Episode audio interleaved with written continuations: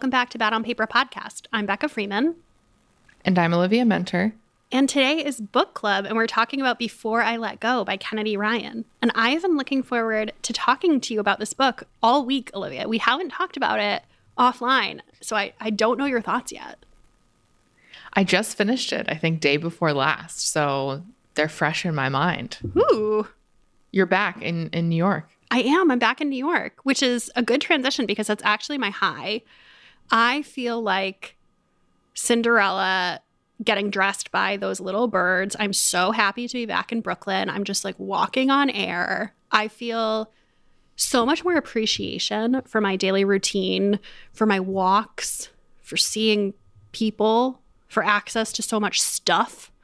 I I liked being in Maine, but I, I don't think I want to go there again by myself for such an extended period of time. It was productive, but it was I was going a little bit nuts. Yeah, that's understandable. It's like it's isolated. Well, I'm glad you're back. I'm I'm glad too. I'm not used to being somewhere where I can't just like walk out my door and see people. Yeah, it's it's kind of strange. What's your but high? I feel like this has been a really good week. I have a lot of highs. Ooh, hey. I had trouble choosing. I'm just going to list off some of them. Great. First of all, love how engaged people have been both on Instagram and and in the the Bad on Paper Facebook group. I'm just loving it. I love hearing from everyone. Oh, the Facebook threads. I was yes, I was cackling reading the threads about people's mall food court choices. Oh, same. Also, what is hot dog on a stick? Like a corn dog, right? No, but like there's a place called hot dog on a stick. Oh, I don't know. This is what I've now learned. I don't know, but I would like to issue a formal apology to myself to everyone else for not including Cinnabon in my mall food court. I feel so dumb. I've never been really into Cinnabon very much. Like, you mean you're not into it or you haven't had it? No, I've had it. It's just like it was never my go to choice if I was at the mall. Olivia, who doesn't like a Cinnabon? Are you a serial killer? It's not that I. yes. This is how she tells me. I'm more into savory than sweet. That's probably why. Me too, but like a Cinnabon is absolutely an exception to that. I, I, I get it. I get it. I understand. It doesn't sound like I'm glad do. everyone loves them so much. I understand. I just don't feel the same. Ooh. I'm sorry. Quick, tell me another high before we get in a fight. Okay. Uh, speaking of existing in the middle of nowhere, we have one restaurant in the immediate town that we live in, and Jake and I can walk there. And it reopened it's on like a mysterious schedule. No one knows when it will open and close, and it's been closed that. since July.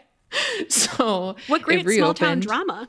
I know it's everything is like also done by Facebook group. So it's like anyway, it's very interesting. But it reopened. It's by the river. They have great margaritas, just incredible chips and salsa. So that was a win. And it was nice to just like walk out our front door and see human beings. Yeah. and interact. And was there's so many other highs. Oh, there's no asbestos in our house. That's a big high.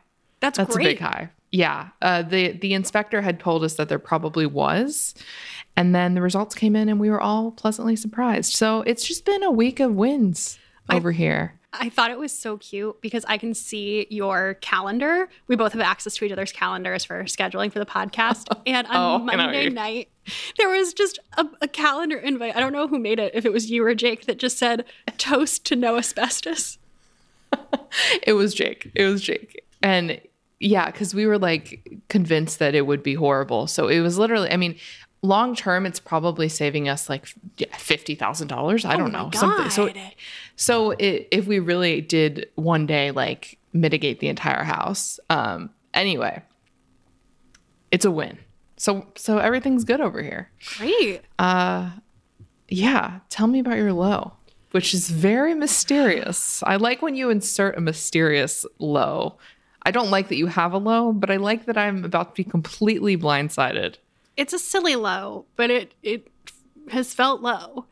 So yesterday, my editor emailed me and asked me if I could make a little video basically pitching my book and a 2-minute video saying a little bit about you know the inspiration behind it and what people will like about it etc And I think the purpose of this video is not even to use publicly, it's to use for press to show that I am a well spoken person and that I'm telegenic. And the amount of stress this video has caused me, the amount of stress over two days. How many times have you filmed it? At least 30. So we went back and forth on the script. And then yesterday, I was testing out different places in my apartment to figure out where I wanted to record it. Um, and then I got my haircut yesterday, and I was like, oh, great, I'll do it with a fresh blowout. Missed the light by the time I got home, even though it was still light out, the light in my apartment was not great. So this morning I wake up and I'm like, all right, I'm doing it. I recorded, I don't know, 10 takes in my office. I finally got a good one. And then I realized that it was like too bright in my office and I was like blown out. So then I had to go into the living room and I took probably 10 more takes. And I finally got one because it's not I don't I I don't think you could edit it. Like I think it's just one continu- it needs to be one continuous take. And I got, I finally got the take. I uploaded it to my computer. Yeah. I have a hair, like a baby hair, just on my forehead the whole time. It was in the middle of my forehead. I think that's okay. I don't It's- know. it's just- so then I had to record it. It's more used times. internally, right? Finally sent it off. I, I don't know if it passes muster yet, but the amount of stress it caused me, both in, ter- in terms of getting the script right and also hopefully sounding human and not like I was reading. And then also, I was just thrown into this judgmental spiral about tiny things like the baby hair. My eyebrow looks weird. Why am I doing that with my mouth? Why did I say believe weird? Like everything. Like I have never felt more self critical as I have today filming this video 30 times. I I get that 100%. I think that also that's one of those things where the more times you do it, the more things you find wrong. Yes. Like you Yes. think it will get better, but it just you become more and more like spirally as each take goes on. Yeah, like I would rather it be yeah. live, do it once and it is what it is. But when I did it 30 times, Exactly. I didn't know my name anymore. Like on one of them, it was like, hi. Like, was- Yeah. Like, can I speak I- I- English by the end of I, it? oh no. Oh my God. I so I really hope this one passes because if I have to do this again, my mental health is gonna I get bet you it's it's so much better than you think, but I I understand. I've been there before for sure. What's your low? My low is have you heard about this Bing thing? No? Oh my gosh. Okay. I'm going to try to summarize this. Basically, Bing is coming out with a new search engine that's like run mm-hmm. by artificial intelligence. So the idea and there and there's a bunch of journalists that are testing it out right now. It's not public. The idea is that you would type in something like I am making dinner for a bunch of friends. A lot of them are vegetarian and I want chicken to be the main or not or not chicken. I want um I want zucchini to be the main ingredient. And then it offers like this super kind of human like response, not just like a series of links, but rather like a few paragraphs about what would work and what wouldn't and why it would work. And anyway, Does it seem helpful or does it seem overkill? Because from your description, it's I'm like, I'm doing a lot of typing. I Well, don't know. I mean, it would take a lot for me to move to Bing. However, it also has this feature, which is like a chat bot. I'm picturing Smarter Child. Exa- oh my God. I just went back in time. Anyway, it's not public, but journalists have deduced that this chatbot's name internally is Sydney.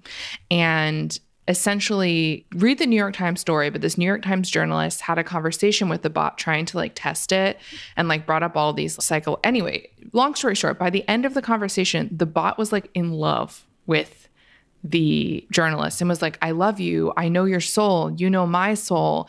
And talking about like, So it's the movie Her? Yes, except there's like also really weird dark things, like how the bot was saying, like, oh. if I was really, they started talking about the concept of having a shadow self and like your darkest desires. And the bot was like, well, I guess my darkest desires would be to hack into any computer I wanted and to create a virus and spread misinformation. And anyway, please read the transcript or don't because it was truly one of the most terrifying things I've ever read. Like, it, shut it down. Shut it down, Bing. What are you doing? You were done. You don't need to do this. So your low is My the low- rise of computers who are going to rise up against humanity. Yes, like I've seen Ex Machina. It's actually one of my favorite movies. But no, we we don't need to create sentient chatbots. I don't need I, I Google is fine. Google is fine. That's fine. and also Sydney was telling the person like you don't really love your wife. Not having read any of this, it's it's really funny seeing how upset you are, like your facial expressions, and you're, you're like you're like literally so upset. It's so disturbing because the guy was like, um, I'm really uncomfortable. Like, I don't, you know, I'm happily married. I don't want to be in love with you. And the chatbot was like, No, you're not. You had a boring Valentine's Day dinner. You were married, but you're not in love. it's just like, we don't need this. Like, it, we, I just, why do we need to break Google? Couldn't Bing just die quietly like it was supposed to? Microsoft, why? Anyway, um, Do you want to take an ad break? Do you want to cry? Let's do what it. do we do? let's take an ad break. Okay, great. Good choice.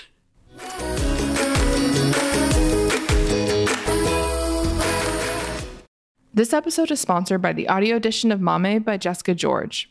Very rarely do I see a book getting as much consistently good feedback as I've seen for this book. Usually there are some outliers in terms of reviews or ratings, but no, when it comes to Maame, every person I know who's read it loves it. Every average rating I see online is well above four stars, and I am here to personally confirm for you that the audiobook version is absolutely incredible as well.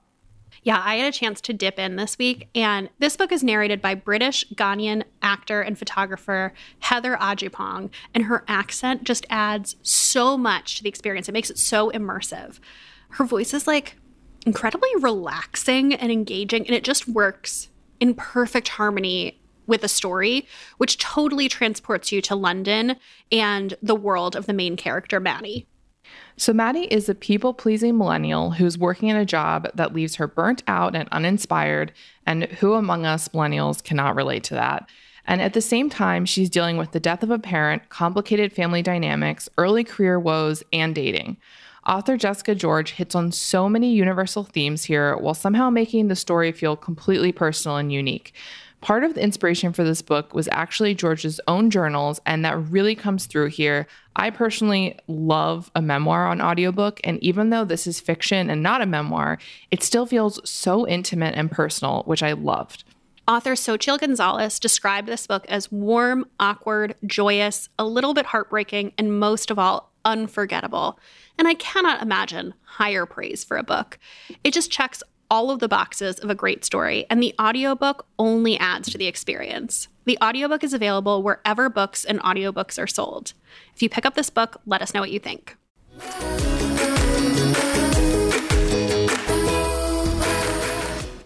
So let's start with a summary of Before I Let Go, and then we'll get into the discussion. Lead on. Thank you. Before I Let Go follows Yasmin and Josiah, college sweethearts who opened a successful business together and raised two children before suffering a devastating miscarriage and a subsequent divorce. Two years later, they're still co parenting and running their restaurant Grits successfully, but they're both struggling to move on romantically. When their son Kasim starts seeing a therapist, Josiah finally agrees to see one too and starts to work through the loss of his aunt, who is like a mother to him, and his divorce for the very first time.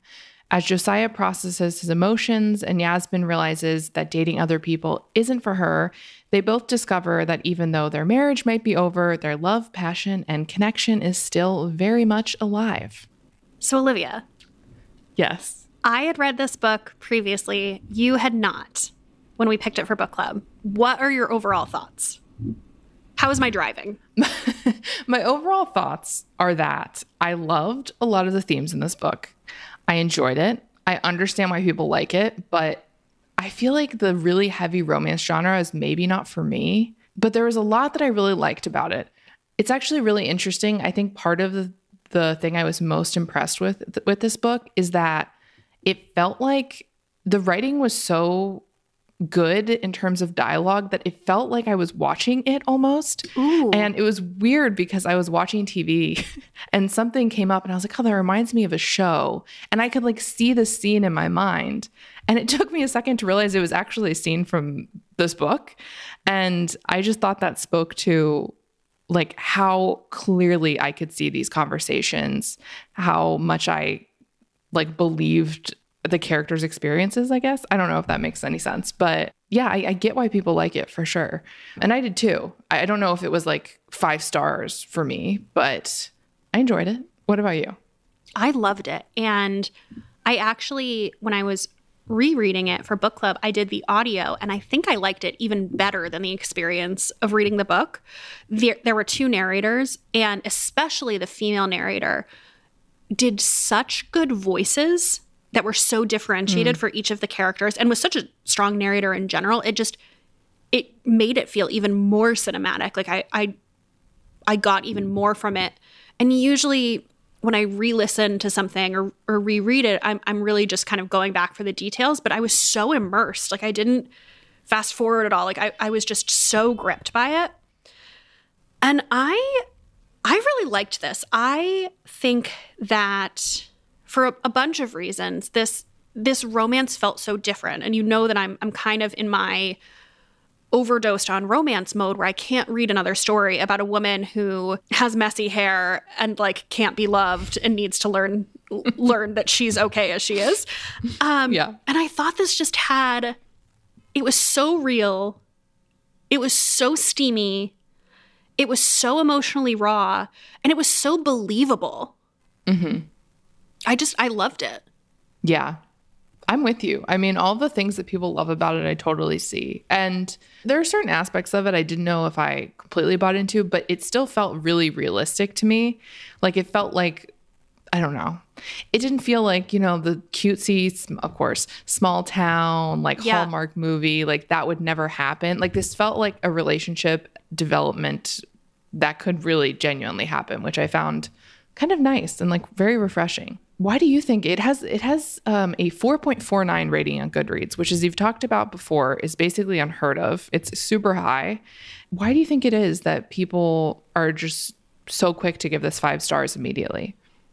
I think I think it hits a lot of boxes. If you like a Colleen Hoover, this has the heightened emotional storyline of her stillbirth and her her depression afterwards. So it has th- those heightened elements.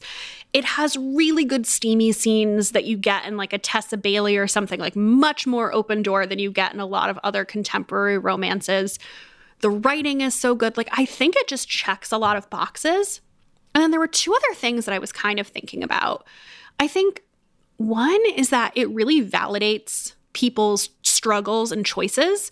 Like, I think one of the messages is like, marriage is hard, but love is worth it. And like, also, parenthood is hard and it's worth it.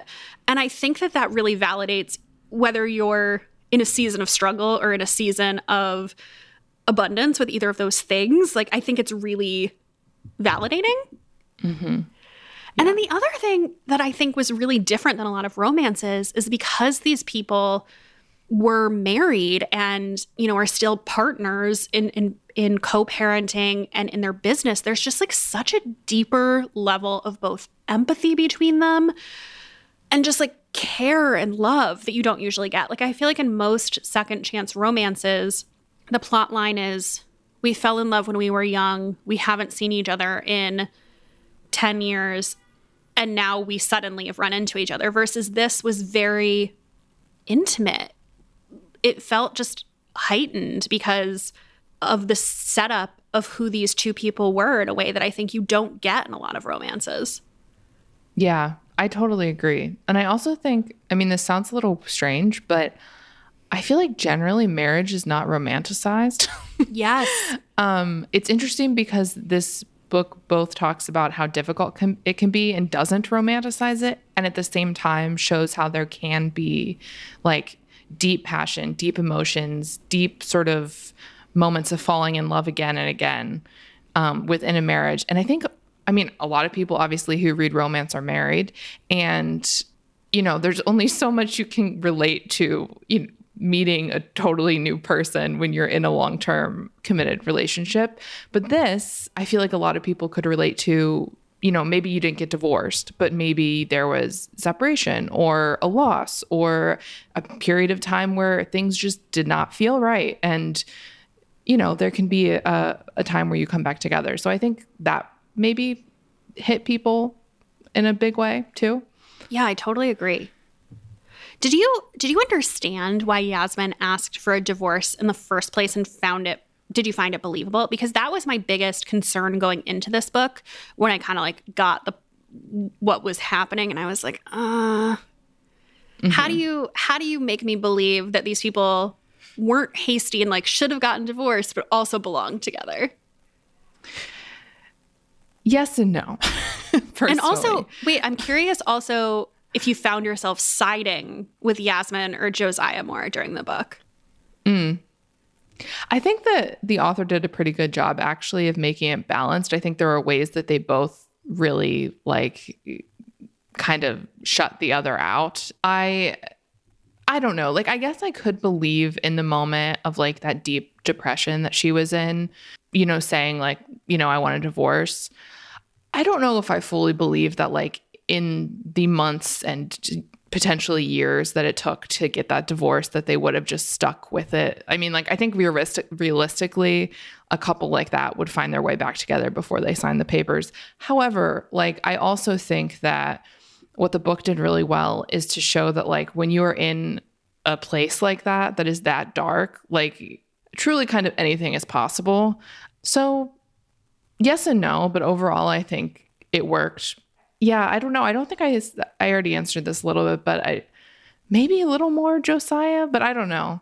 That feels somehow wrong to take man's side. But uh what about you? So I wasn't sure how I felt about this for maybe the first I don't know, 30 40% of the book and there was that linchpin scene for me where he came home late from work it was in the past. He came home late from work. She was in the nursery and she tried to seduce him because she wanted another baby. And she was clearly hurting him. And he then like went and got paint and was trying to paint over this mural. And he was clearly hurting her. And I just, that scene for me was such a linchpin moment of like, oh gosh, these people are so broken and so on different pages right now. And I feel like that that one scene just really gave so much credibility to the whole story of why they needed a divorce, but still left the door open enough for me where I was like, okay, with time and healing on both sides, I can see why they wanted to and were able to find their way back to each other despite how they hurt each other. Yeah. So I I really felt like that one scene made me believe the whole thing. And I think up until then, I agree with you. I was siding with Josiah because he was so he was he was always speaking so positively of Yasmin during that time, especially to their daughter. And like, there was just something that I really appreciated where I was like, oh, you got the wrong, wrong end of the deal, buddy. Like, you obviously still love her and wanted to be married and like not placing blame on her, but I, I felt really bad for him in the first section until I got to that scene and I was like, oh no, like I see both sides. Yeah. Yeah. Definitely. And I felt a lot more empathy for her after that scene too. Where I'm not, I, I don't know that I shifted where I was like, oh, I have more empathy for her than him, but it just, it totally evened out for me. I think I'm with you. Like, I think there was an equal, like, I felt for both of them in the entire reading experience, which I guess is why I don't know if I preferred one point of view or the other because I thought that they balanced so well. But did you prefer one or the other? Like reading it anyway? And do you generally prefer single point of view romances or dual point of view like this one? I guess I don't really. I didn't have a preference between their two point of views. I thought they were both equally interesting to me. And I, I never had the feeling of like, oh, another Yasmin chapter. I don't want to read this. Go back to the other, vice versa. Um, I don't think I generally have a preference between single or dual POV romances. I think I, I think they're both hard in their own ways. I think a lot of times the male POV's interior monologue feels flat or stereotypical in a lot of books, so that can be really cringy. Um, and it didn't in this case, obviously. But then in a single POV, I think it's really hard to get a holistic picture with a single POV romance. Like I think Emily Henry does it so well. And you get she writes single POV and you get so much of her male protagonist, even though you never see inside their head or hear from their point of view. But I've also had the experience where in a single POV romance, like you, the guy is a total mystery, or not the guy, the love interest is a total mystery. I don't know. Do you have a preference? I don't. I don't think I'm as enough of an expert in the genre to really say, but I think I liked this. I think it made it go really fast. The mm-hmm. book. I, I think it's like 400 pages or something. Did you know that? No. I read it on my Kindle, so I wasn't I wasn't sure, but someone told me that. I could be wrong. Don't quote me. But anyway, it made it fly. And yeah, I liked both of them. Well, my biggest question for you is I want to hear your thoughts on the therapy plot line. Yes, I, I was reading some reviews on Goodreads before we started recording, and someone, and I was reading the best reviews, I was reading the worst reviews, trying to get like a, you know, gauge of what people's criticisms were, if any. And someone said, someone said, was this book sponsored by therapy? and it made me laugh a little bit, but I I can get how you would say that maybe, but I personally loved it because I love therapy. I think it's a tricky thing though because it's not sexy, you know, like you mm-hmm. know on paper therapy is not sexy. But I thought it was very well done and I loved how Josiah talked about it at first, like the way he was like, "Well, it's fine for other people, but like it's just not for me." Cuz I think that's how most men think. it was really well portrayed getting to see him be won over by therapy. Oh, yeah. Yes, it was great. And I loved also the therapist because I thought that they kind of subverted what people might think therapy is like, or what therapists are like, or what the conversations are like, and how he pushed him a little bit. And he was like, you know, I'm not gonna, like, I can put on the kid gloves if you want. Like, I loved that because every mm-hmm. therapist is different everyone needs like a different relationship with their therapist. So I thought that was really cool. And also, like, oh my gosh, when Josiah was like, if you, I'll go to therapy if you do to Kasim, I was like, I, that was when I was like, I love you. I'm on your side because it was, it was, um, it was so cute. I thought. Did you like it? Yeah, I liked it a lot. I, I really loved, I thought it was so smart how he went in reluctantly. He wasn't like, yes, I need therapy. So you really got to see him be skeptical, see the impact on his life, and then be won over. And then I think in her case, she was a totally different depiction of her experience with therapy, where she had been positive about it the whole time and was normalizing wanting to talk to somebody for her son, even when there's nothing wrong. Yeah. Yes. And she also talked about, I think, how she tried a few therapists and they didn't work.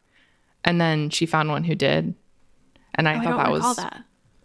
Oh, I hope I'm not wrong. I'm sure I'm sure you're right. But I thought if I am right, I thought that was nice as well and, and an accurate portrayal of what therapy is like.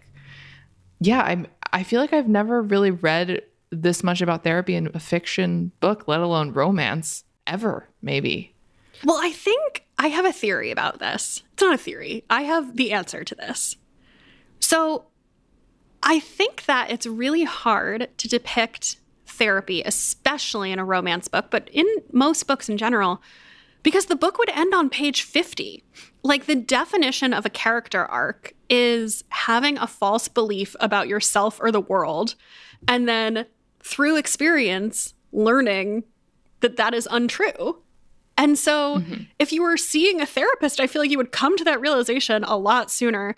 And the way that you came to that realization would be a lot less action packed than the plot of most books. Like, if you think of, okay, so I think there's two types of romances. So, first, you have the Colleen Hoovers, like the big, heightened situation romances where you're usually. The drama. the drama, where you're usually acting against your own best interest. So, I was recently incarcerated and I'm trying to win back custody of my child, but have entered into a love affair with somebody that I shouldn't be having it with. Or, I love you, but you abuse me. If that character went to therapy, I think somebody would very quickly point out to them that they should not be doing the thing that they are doing. Yeah. And like, yes, all of the wind true. would be taken out of the book. Yeah. Or on the flip side of it, you have the regular romances, the you know the Emily Henrys, Carley Fortunes, like the just a regular girl falling in love romances, and in those, the protagonist usually has a false belief. Sometimes about what they want in life, where it's like, I need to climb the career ladder and then I will be happy. But that's not actually what they need. Or they have a false belief about themselves. Like, I'm trying to think of a good example to use that won't be spoilery that like everyone will know. Oh, okay. Like Bridget Jones's diary. She's like, I need to lose weight and make all these changes to my life in order to find love. But then it turns out that she doesn't need to do those things and she was lovable all along. And it's like if any of these characters went to a therapist's office and tried to talk about their life or the new romance that they were in, like a therapist would be like, Have you ever considered this? And we would just go from page 50 to page 300 and like skip the middle. Yeah. Well, you know, one thing I knew this book had a lot to do with therapy, and I knew the general plot, of course, when I started reading. And I was a little bit worried of like this fantasy of like you get divorced or you break up and then you go to therapy and suddenly you're back together and everything's fine. Because I think that is both a really poor representation of therapy and also like not realistic. Not that romances are supposed to be realistic. But my point is that in this book, it wasn't like therapy was the reason they got back together. You know, it was like kind of just a blip on the journey of getting there, which I liked. Yeah, and I liked how much resistance they both had to the idea of getting back together. Yeah, which that was like, of course. There's that made sense to me. If there Right. wasn't that, I'd be I'd be like, okay, I'm not buying this at all. Right. Like I like that there was a physical relationship and they were like, we're just we're just sleeping together. This can't be anything. We're not reconciling before they finally got there, as opposed to being like, no, we should just get back together. Yeah, yeah, that felt. I kept thinking like, if it I wouldn't was have been that position- satisfying as a book. Yeah.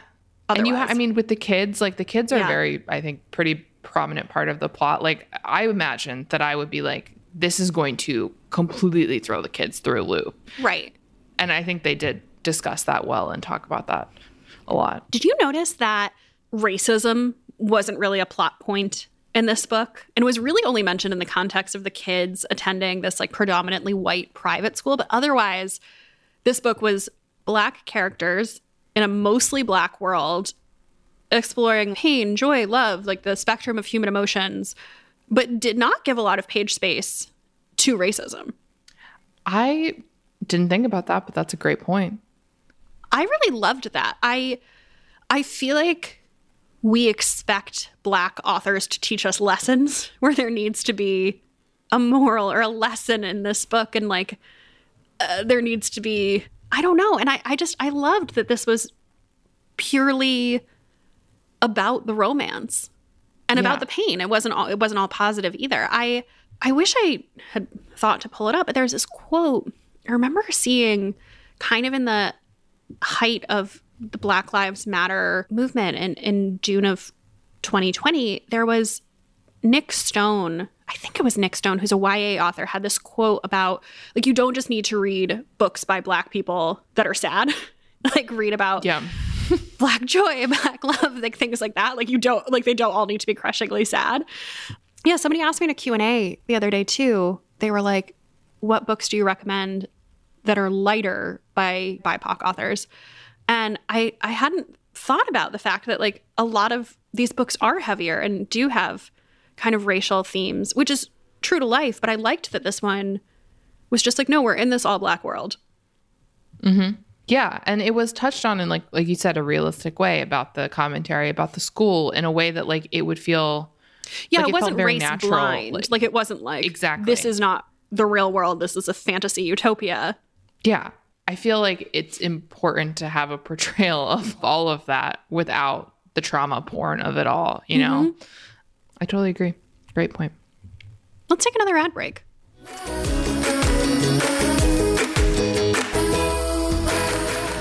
This episode is brought to you by BetterHelp. When I started going to therapy regularly, I thought that the best possible outcome was that my therapist would teach me ways to deal with anxiety, things like breathing exercises, maybe, or other tips and tricks for calming myself down in an anxious moment.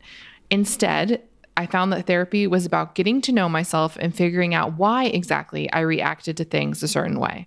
BetterHelp connects you with licensed therapists who can take you on that journey of self discovery from wherever you are. It's entirely online, and all it takes to get started is filling out a brief questionnaire to get matched with a licensed therapist today. Plus, you can switch therapists anytime you want for no additional charge. The process of deepening my self awareness through therapy helped me foster so much empathy for myself and feel so much less weird, for lack of a better word. Instead of feeling like something was wrong with me every time I reacted to something in a way that felt bad or that I didn't like, I started to understand how I got to that place. This ultimately helped me regulate my emotions and anxiety better than any breathing exercise ever could. Discover your potential with BetterHelp. Visit betterhelp.com slash bad on paper today to get 10% off your first month. That's betterhelp, H-E-L-P dot com slash bad on paper.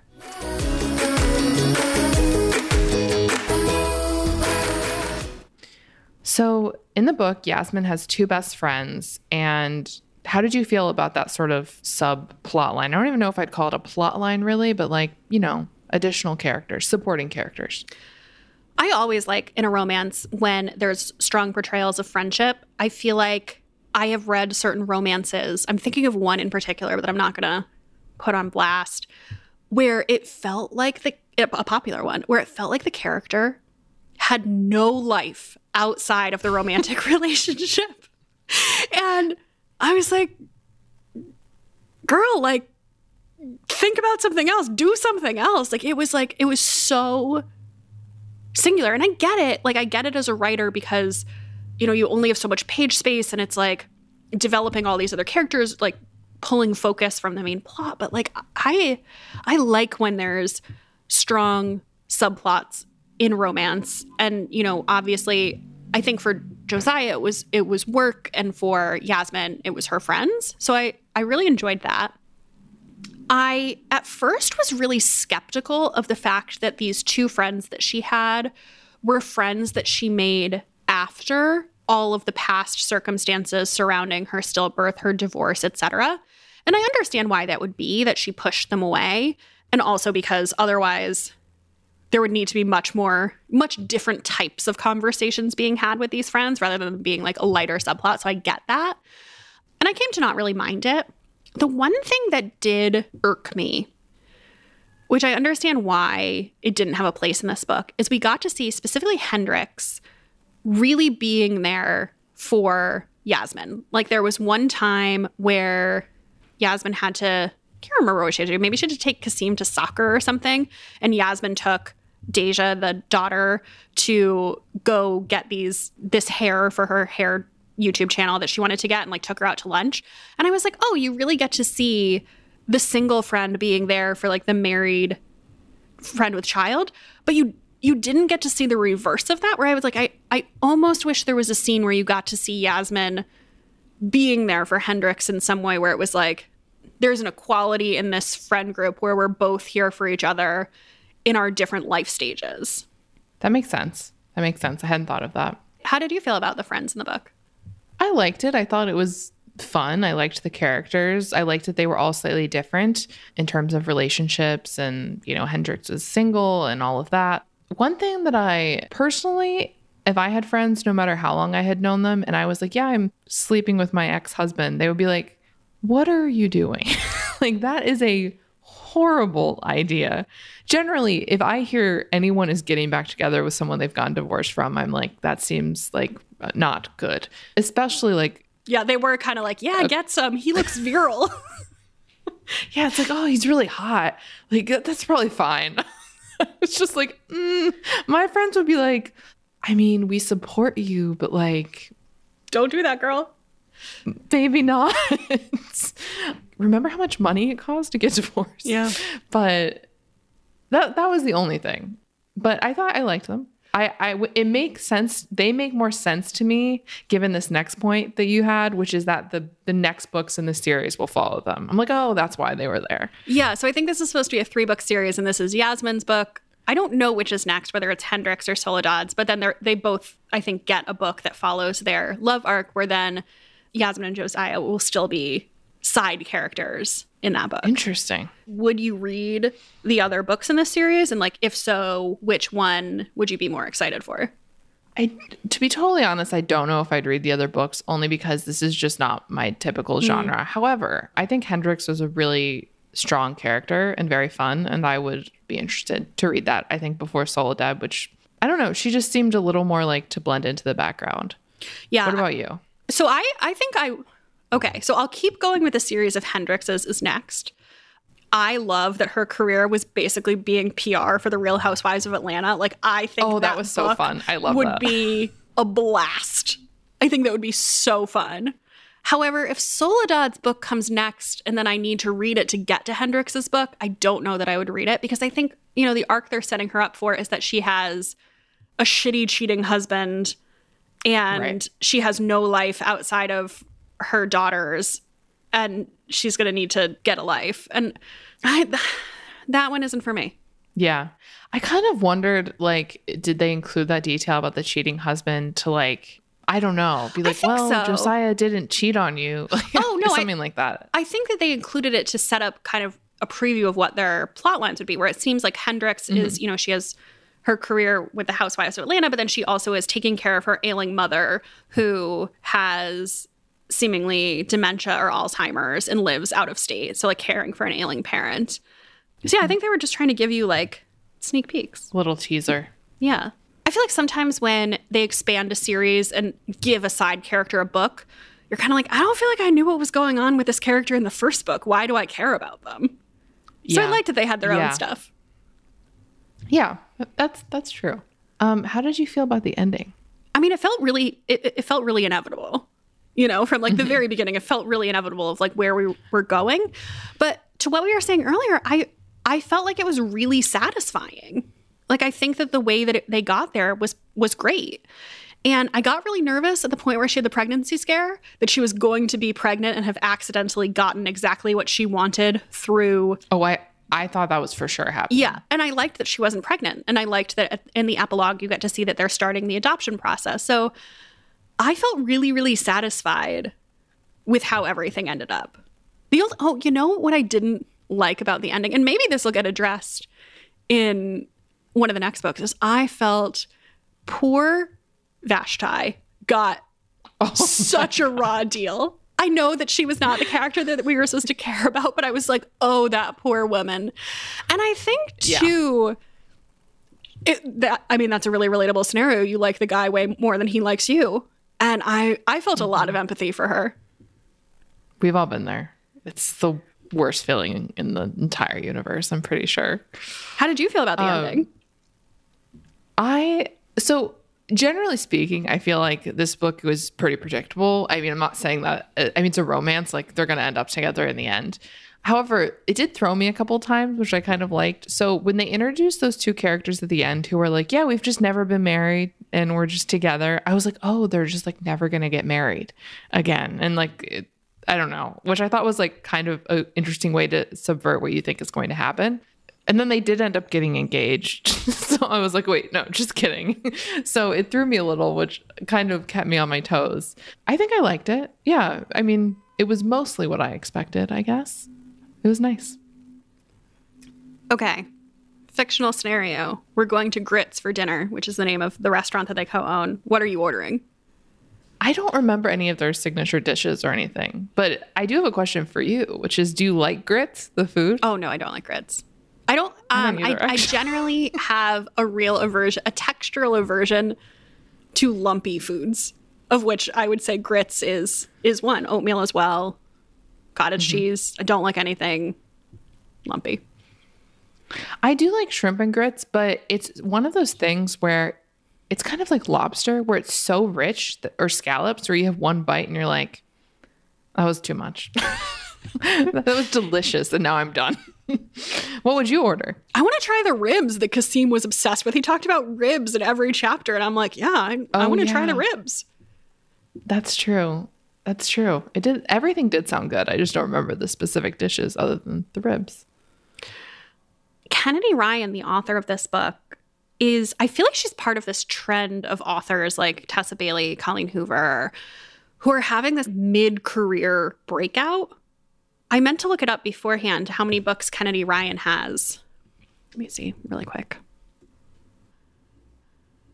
So I, I'm looking on her website, and if I'm counting correctly, which I just did really quickly, she has 23 previous books, most of which are parts of series. And Wow. most of them are kind of that stock photo shirtless man and or couple embracing on the cover type books but i just i think it's it's really interesting what we're seeing happen with like a lot of these authors having a mid-career breakout were you aware of her before this book Vaguely, because I think I know someone who has read a lot of her other books. Okay. And posts like monthly reading updates. okay Um, aren't they like titles that's, that are like Unchained or something? so she has one Like, that's all about basketball so it's like long shot block shot hook shot hoops oh, I feel like I can see the font in my head. There's another series called the Grip series, and they're called Flow, Grip, Still. Oh, interesting. I guess they all are one word, which is maybe what I was thinking when I said unchained. I'm not really sure. oh my gosh. Um, but yeah, were you? No, I hadn't of heard of her before this. And then when this book came out, I mean, first of all, I was seeing it be promoted by a lot of authors I follow on Instagram. Like, I'm pretty sure Emily Henry promoted it. I'm pretty sure Colleen Hoover promoted it. I want to say there was like an event that she did maybe for the launch that I saw a lot of people attending. Like, I just, I saw this book everywhere. And I, I thought that this was a first book at first glance. And then I l- looked at her on Goodreads and saw that she had so many books, and I was really surprised. Do you have any? I love that so much. do you have any like thoughts on why we're seeing more and more of this mid-career breakout? I don't, I mean, was this on TikTok? Whenever I see a book like that now, I just assume that it, somehow it started it- on TikTok. I don't know. or maybe her other books were on TikTok or something. And Maybe. then, because what I feel like I see happening, or maybe this is just in my brain, is like someone reads a book that's come out a few years ago and the author has all these other books, and inevitably they have a new one coming out because they always have a new one coming out. And then that new one becomes like the next huge thing because they already have people talking about them. Again, I don't know if that's reality or just my brain. I don't know if this is the case with her. I didn't do enough research, but um, I feel like there's a big trend of these people who are self published, who are writing just tons and tons and tons of books, who then get a traditional book deal. And then they start like rebranding all of their past books. I kind of feel like it's the Colleen Hoover effect, where, you know, Yeah. you have this breakout book. In Colleen Hoover's case, I mean, It Ends With Us was written in 2015 and it didn't really like break out until 2020. But um, you have this book and then people want to read your whole back catalog. So I feel like publishers are much more interested in these authors who have these huge back catalogs because if like they can get people interested in their new book, then they can make sales off of all their past ones too. I, I would be so curious. I, I feel like you know the numbers aren't publicly accessible to see sales, but I would be so curious to see what this book did for sales of her previous books. Oh yeah, me too. I bet it crushed it. I wonder if it's also different tonally. If anyone's read her previous books, I, I wonder, I'm curious how similar or different this one is. yeah, I, I'd want to know too. Yeah. So, do you think that we will see more books like this in romance that are like darker is not the right word, deeper, maybe more drama heavy? I think so. I think so. I think that romance readers are expecting more. Like we were talking about kind of that tipping point moment for romance, which I pinned to The Wedding Date by Jasmine Guillory was the one that I kind of observed first kind of bridging into the mainstream. What was that? Like 2018 maybe? And I think that at first people were just really excited to read these steamy books that had open door sex scenes.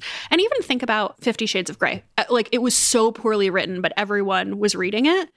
And so I think people were just like, "Oh my god, there's like these books are sexy. This is so different and fun and wild." And so they didn't expect much more in terms of writing character development, like larger story, etc. Like I feel like and I'm not saying this about the wedding date necessarily, but just in general, I feel like a lot of early romances for that era are just all convenient plot devices to allow the couple to have steamy sex.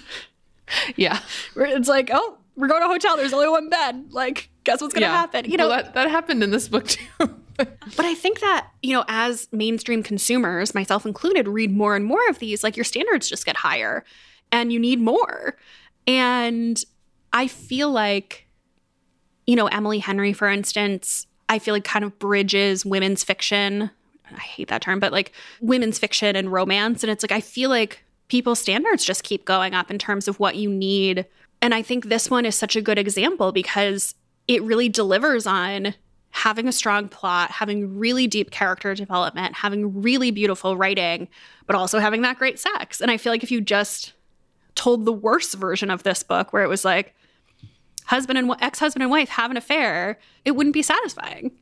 Yeah, I saw some reviews say, "Oh, this isn't a romance." And I was like, the core of the story is a love story. Yeah, this like, is absolutely a romance. So, it's almost like people I don't know, are expecting fluff, but like you said, I think it's just going to keep changing and evolving because more and more people are becoming interested in the genre and as that happens, it's going to only continue to evolve. So, Yeah. I'm excited to see more different romances. I think that the boundaries of what is a romance will, will also evolve. Like I've been having a lot of conversations with my publisher about whether or not my book is a romance because the A story is a friendship story. And I get really nervous that it's being billed as a rom-com because if people are coming in expecting you know these steamy open door sex scenes that's not what it is.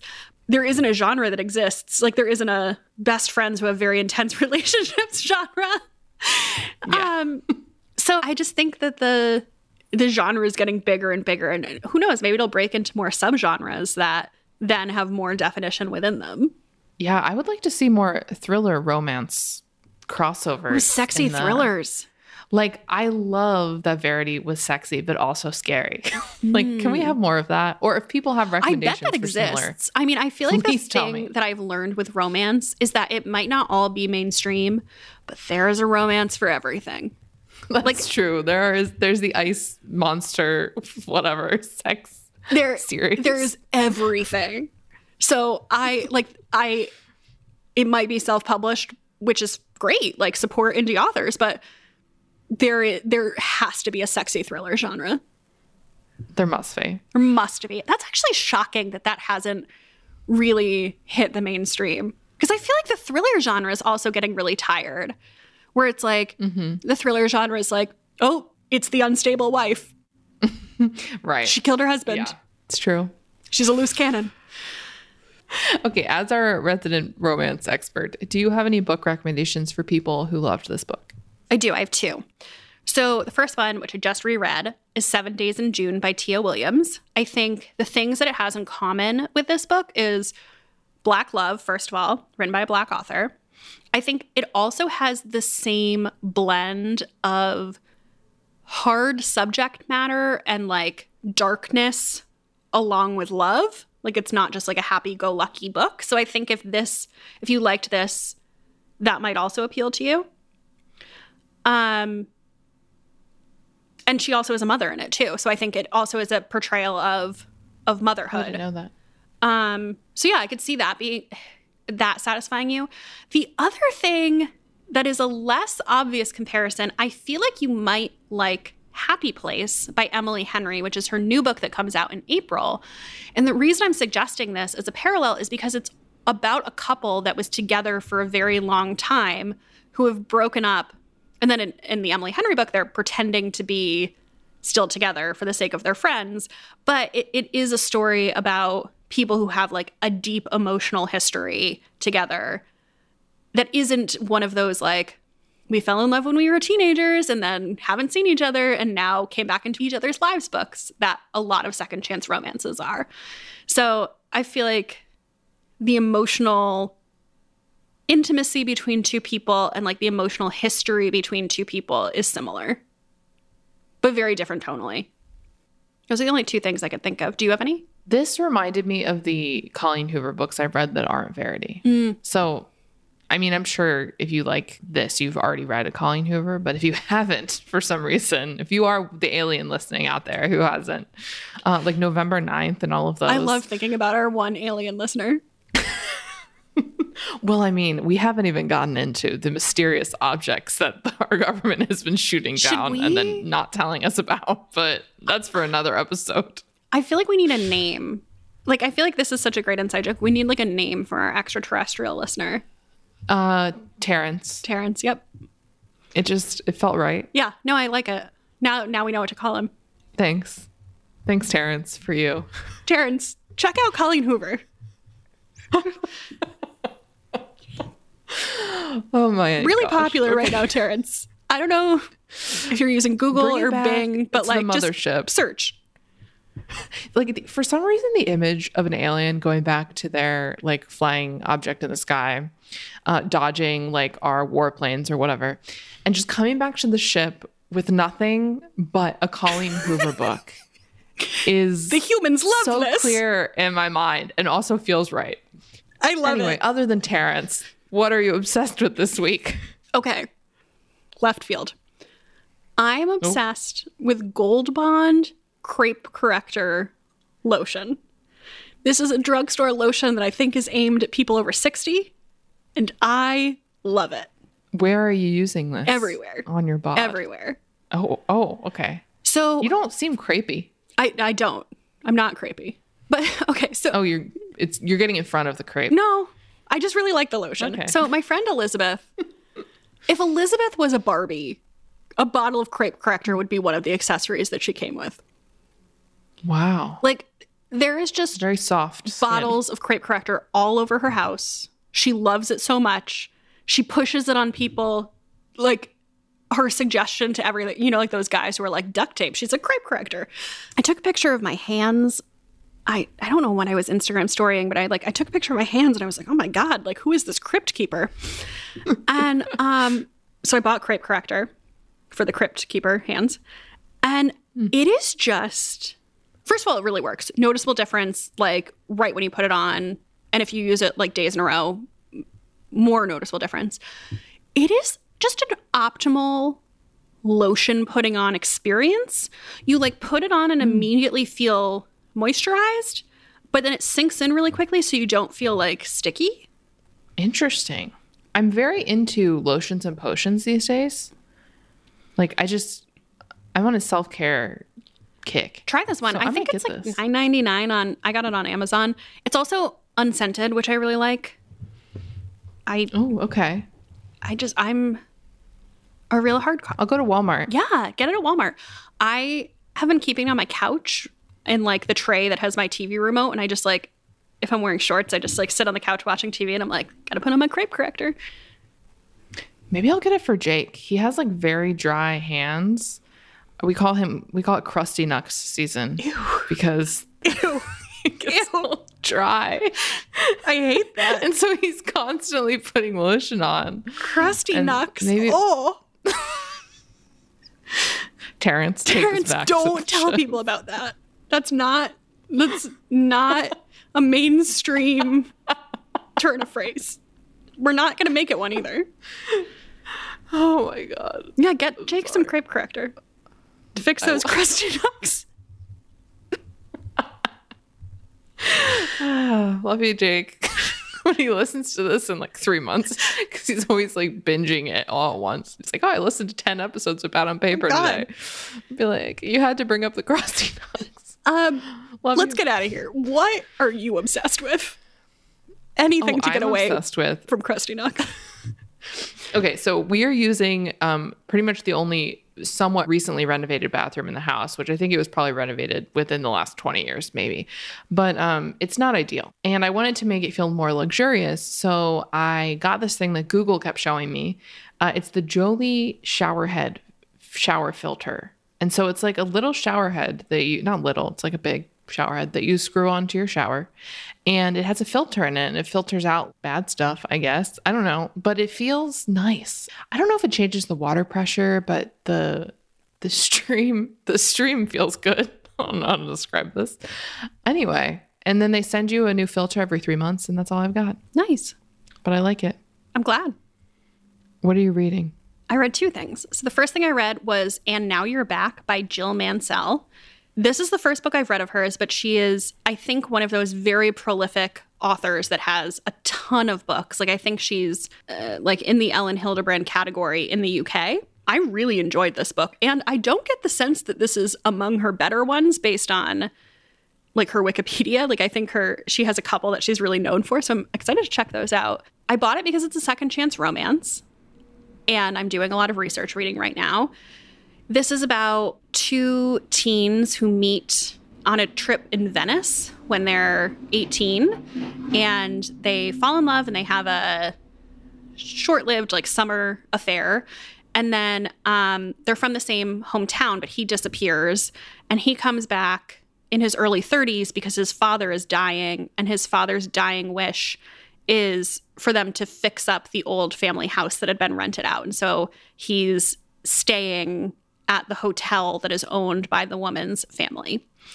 Really satisfying. Like, had a big cast of characters in that it was told from many, many points of view.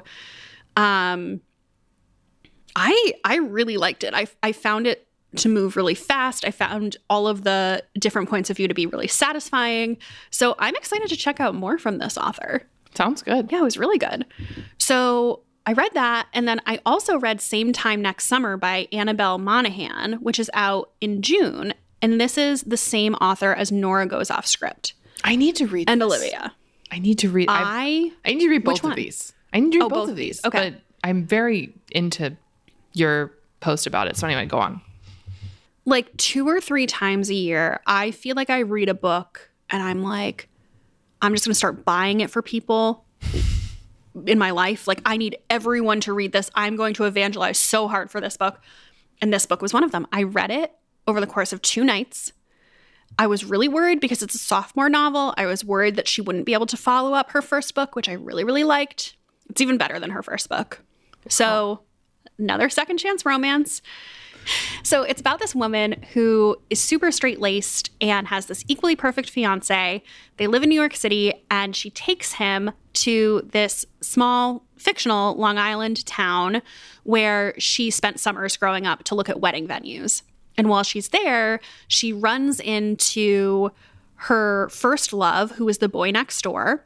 She's kind of torn between this like new version of herself that she's constructed and this like more wild and free younger version of herself that she kind of like put in a box, like trapped in the closet and was like, I don't want to be that person anymore.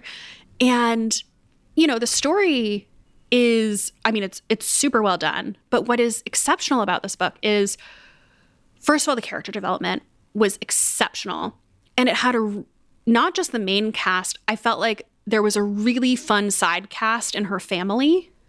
Um, she has like quirky parents and uh, uh, two siblings. I really liked the extended cast um, as well. And then the writing the sentence level writing there were so many metaphors or just like lines in it. I was reading it with a highlighter and tabs.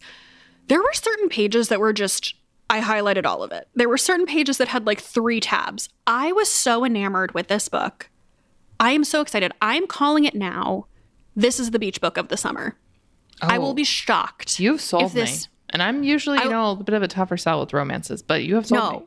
This this is going to be the every summer after of this year. Like if this does not hit the New York Times bestseller list, if this is not the beach book, Terrence, beam me up because I am convinced. I I I can feel it. I know it. It's so good. It's so good. So this is wow. Same Time Next Summer by Annabelle Monaghan. And it doesn't come out till June, but you should definitely pre-order it because it's helpful to authors. And they're moving her from hardcover to paperback. So that's a factor for you, FYI. Hmm. Well, I'm intrigued. Tell me what you read. I'm still reading it, um, but I'm reading like 10 different things at once because I was trying to figure out what to do for book club next month. But anyway, I'm reading Really Good Actually by Monica Heisey, which was recommended by Jenny Jackson, who was on our spring reading preview 2023. Yeah. What are we calling it? Our last reading preview episode. Monica Heisey was a writer on Schitt's Creek.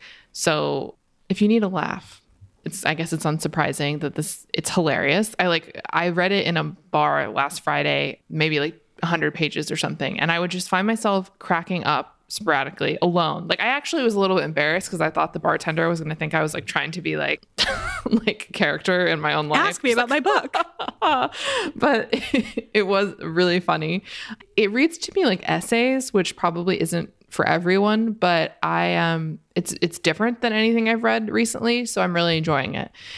For March, our book club pick is going to be The Measure by Nikki Erlick. This came out last year. I really loved this book and I think there's so much to talk about it. It is about so everyone wakes up one morning and on your front porch is a box, and in that box is a string, and each string correlates with how short or how long your life will be. And so the book kind of covers how people deal with that. And it's very interesting. And I think it poses really fascinating questions to discuss. And this is a backlist book, so you can get it from your local library probably, or maybe you've already read it. And I'm interested to hear what Becca thinks. I'm very excited. I remember when you talked about it last year and I was I was really interested and I for whatever reason didn't pick it up. So I'm excited to pick it up now. And that's all. That's all we've got for you. Goodbye specifically to Terrence.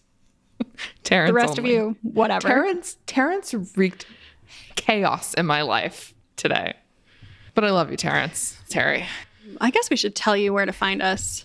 I mean, yeah, it might be outer space next week if Terrence beams us up. Um, okay, so You can find us on the alien balloon. yeah, maybe. I would love to talk to you about this book in the Facebook group. We'll put up some discussion questions and discuss. My brain is melting. It's Terrence. We're on Instagram at Bad on Paper Podcast. I'm on Instagram at Becca M. Freeman. I'm at Olivia Muenter. And maybe we'll see you next week. And if not, it means that we have been abducted by aliens. What a weird running joke we've created. Yeah, it, it's here we are, but I like it. All right. Great. Goodbye. Bye.